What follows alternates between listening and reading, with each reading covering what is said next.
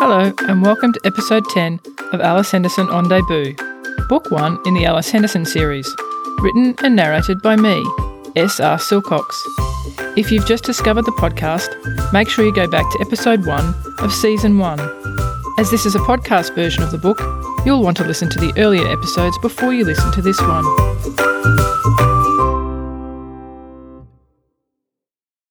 Previously on Alice Henderson on Debut. In their first gym session, Alice and Charlie kept each other on their toes with some friendly competition on the rowing machines, and Charlie lit up the field with her catching and her infectiously fun attitude. But resident mean girl Paris and her fast bowling gang pulled Alice and Charlie both down to earth, teasing Charlie about her old training gear and telling Alice that they shouldn't be at camp, leaving Alice fuming. But Alice received some much needed encouragement from superstar batter Jules Livingston.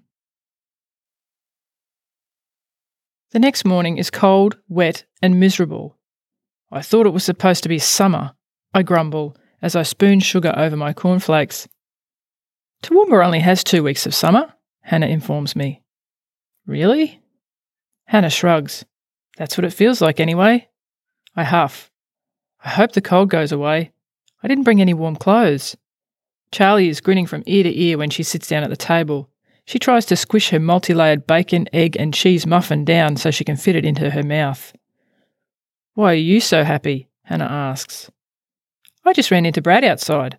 We're having a proper training session with the Brisbane squad, Charlie replies, with their coaches instead of ours. She does a little happy dance in her chair, and I can't help but laugh. Oh my God! Hannah does a little squeal that makes some of the other girls turn around and give her funny looks. You guys are a little too excited for this time in the morning, I say, digging into my cereal. Hannah puts her hand on my arm. It's a real chance for us to be seen, she says, and nods furiously. I look over at Charlie, who's devouring her muffin with a crazy grin on her face and wide eyes. You two are nuts, I say, and eat my breakfast. The nets in the indoor centre have been pulled back to reveal one big training area. There are cones and other training aids scattered around the place, I'm guessing for skills circuits.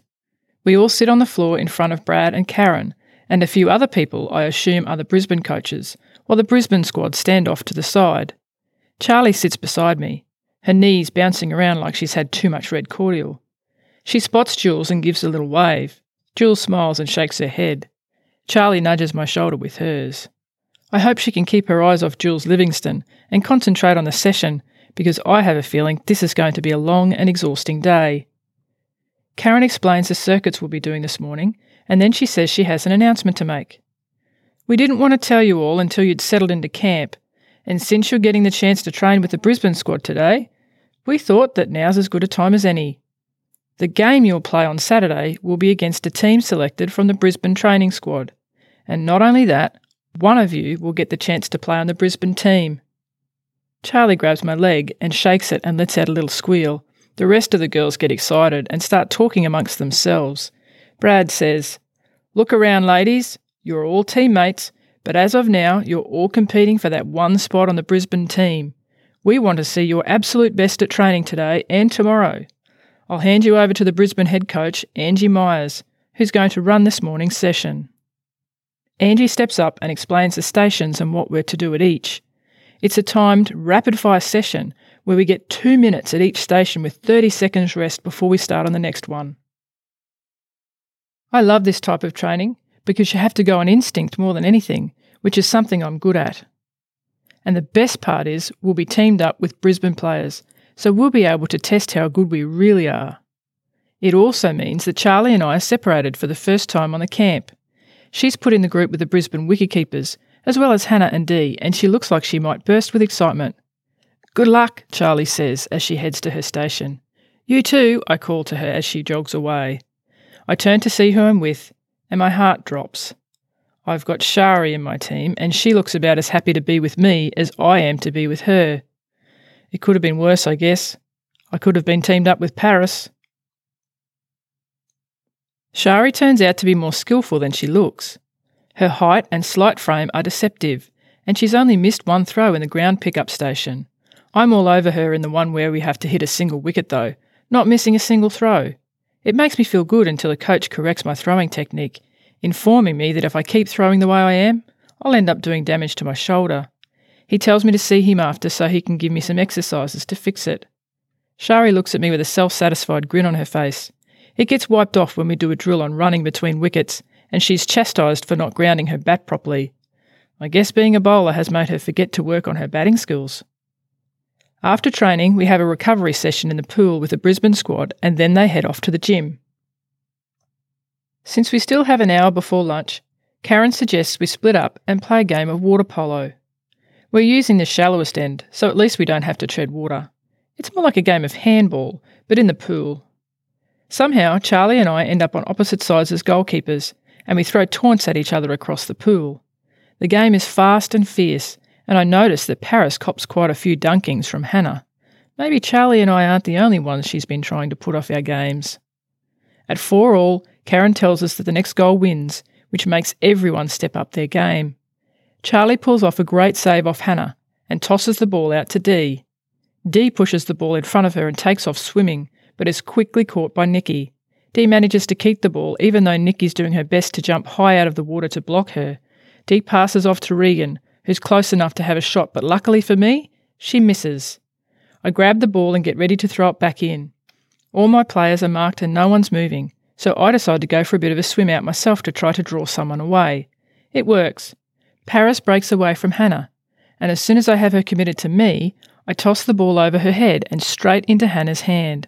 Paris slaps the water and turns back to chase Hannah down. I watch as my team tosses the ball between themselves before Shari finally has a shot, which is again blocked by Charlie. I slowly start to make my way back to the goal while Charlie sets herself, and then all of a sudden, she looks up, jumps high up out of the water, and tosses the ball towards our goal.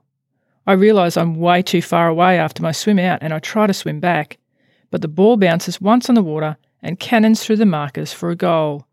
Charlie celebrates wildly, as do her teammates, but Shari yells at me, What the hell, Alice? You're supposed to be the goalie. It was a lucky shot, Hannah says. It was just a game, I say, pulling myself out of the pool and heading over to the towels. It's never just a game, Shari says. She's standing way too close to me and giving me a look of death. God, Shari, it's not like this will count towards whether you get picked for the Brisbane squad or not, Charlie says, standing beside me. Don't you get it? Shari says. They're watching everything. Charlie leans in a little and lowers her voice. They probably are. And you know what they'll see right now? A spoilt brat who cracks it whenever she loses. Shari huffs and turns and walks away. She's so intense, Charlie says as she dries herself off and wraps the towel around her. I watch as Shari heads off with Paris and the rest of their little group, obviously whinging about me, and probably about Charlie too. She's right though, I say. The coaches will be watching everything we do. Charlie sighs. Of course they will, Alice. That's what they do. The trick is to not get caught up in their bulldust. She takes me by the arm and pulls me to the showers. Come on, I want to go see what we've got for lunch. Charlie turns up late to the afternoon session in the indoor centre. We've already played one match scenario by the time she rushes in and dumps her bag on the floor. She wriggles her way between Nikki and I on the bench seat as we put on our batting gear for our turn. What's happening? she asks. We're doing match scenarios, I reply.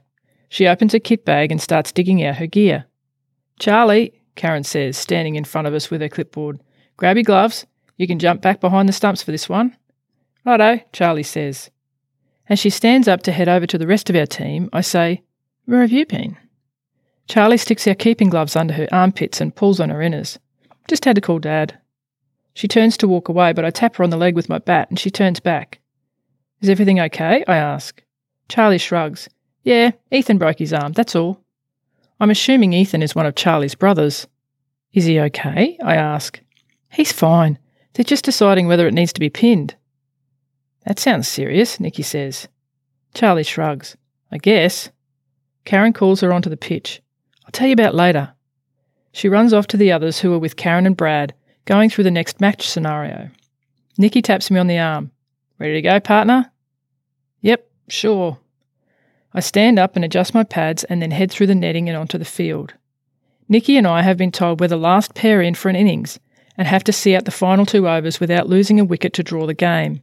Should be simple enough if I can keep Nikki off strike, since she's the tail ender and I'm the recognised batter. It's not the ideal scenario because my strength is hitting out, but at least I get to show the coaches I'm more than just a big hitter. The other thing is, there's a set of markers around the pitch that indicate where we have to run if the ball goes past it. There are no fours or sixes allowed in this scenario, and hitting one means we lose, but at least the runs don't matter.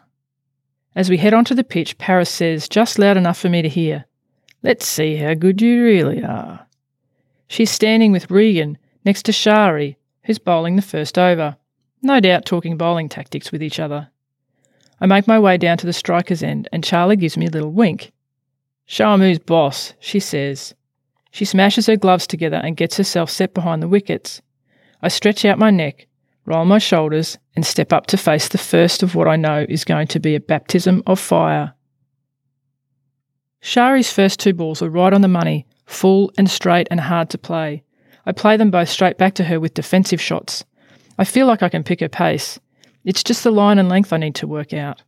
Her third ball is a little wider of the crease, and I'd normally smash it hard back past her to the boundary, but since that would mean we'd have to run, I steer it to Zoe at mid off. Nikki comes down the pitch and I meet her halfway. When do you want me to run? she asks. How do you feel about facing Shari? Nikki shrugs. I haven't faced her in the net, so I don't know how I'll go. I'm better with spin. Okay, I'll see off this one and the next one, and then we'll run on the last one. Make sure you're backing up. Nikki nods and heads back to the other end. Are you running on this one? Charlie asks. I turn and look at her. Why would I tell you that? Just wondering whether I should stand up to the stumps or not, just in case. You do what you think's best. Charlie pokes her tongue out at me and then sets herself behind the stumps again. Shari's fourth ball is on the leg side and no threat, so I let it go. She has a quick chat with Paris and resets the field, putting more space in between the fielders. She's trying to get me to play so they can get Nikki on strike. They think they can get her out. Shari bowls her second last ball on a good length for me, a little wide, exactly where I like them. I stride forward to play a straight drive, but I check my shot and the ball dribbles back to Shari, who's obviously surprised by my choice of shots, judging by the look on her face. I ignore her and head up the pitch to talk to Nikki. Ready to run? I ask. She nods. Make sure you're backing up. If the ball goes anywhere off the pitch, just run as hard and fast as you can. Got it, Nikki says. I face up for Shari's final ball and have to wait until she again talks behind her hand to Paris. They bring the field in closer, trying to cramp me up. Finally, when they're satisfied, Shari runs in. The ball pitches short and jags back off the seam. Nikki is striding down the pitch, ready for the single, but I can't get my bat on the ball. It kicks up, and I end up fending it off with my arm guard, and it drops onto the ground near my feet. Zoe swoops in to collect the ball, and I yell at Nikki to get back. She turns and makes a dive for the crease, and thankfully, no one is backing up at the bowler's end because the ball misses the stumps and cannons into the back netting. I'm happy we saved the wicket, but now Nikki's on strike to Regan, which is exactly what I didn't want to happen. Nikki stands up and adjusts her protective gear again. We meet in the middle. Sorry, she says. I shake my head. That was my fault. I should have guessed what they'd be planning. Are you going to be okay against Regan? It's only six balls, right? Right. If it's on the stumps, get your bat on it. Otherwise, leave it alone. I know. My coach tells me that all the time. We smile at each other. It must be hard being a tail ender and not being expected to last long in the middle. I'll back up on every ball. The run is your call, so if you want to take a run, make sure you yell at me. Nikki nods. We bump gloves and head to our ends. Regan looks like all her Christmases have come at once. She thinks she's got this in the bag. I haven't seen Nikki bat yet, so I hope she can hold out for as long as she can, or at least get me on strike to see out the over. Regan's first ball is dead on the stumps, making Nikki play. She jumps as she hits the ball, which is never a good sign. Her first instinct is to get out of the way, but her training's telling her to hit the ball. It's not enough to get a run, but I give her a thumbs up and she smiles back.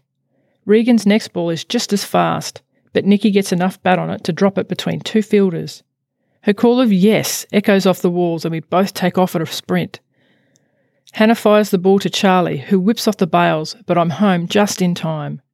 I breathe a sigh of relief and turn back to Nikki. I give her a nod and she nods back. She's leaning on her bat, which is a sure sign that nothing is going to move her from the non striker's end now that she's back there. I smile to myself. I just have to face four balls from Regan to see out the innings and win the scenario. How hard can it be?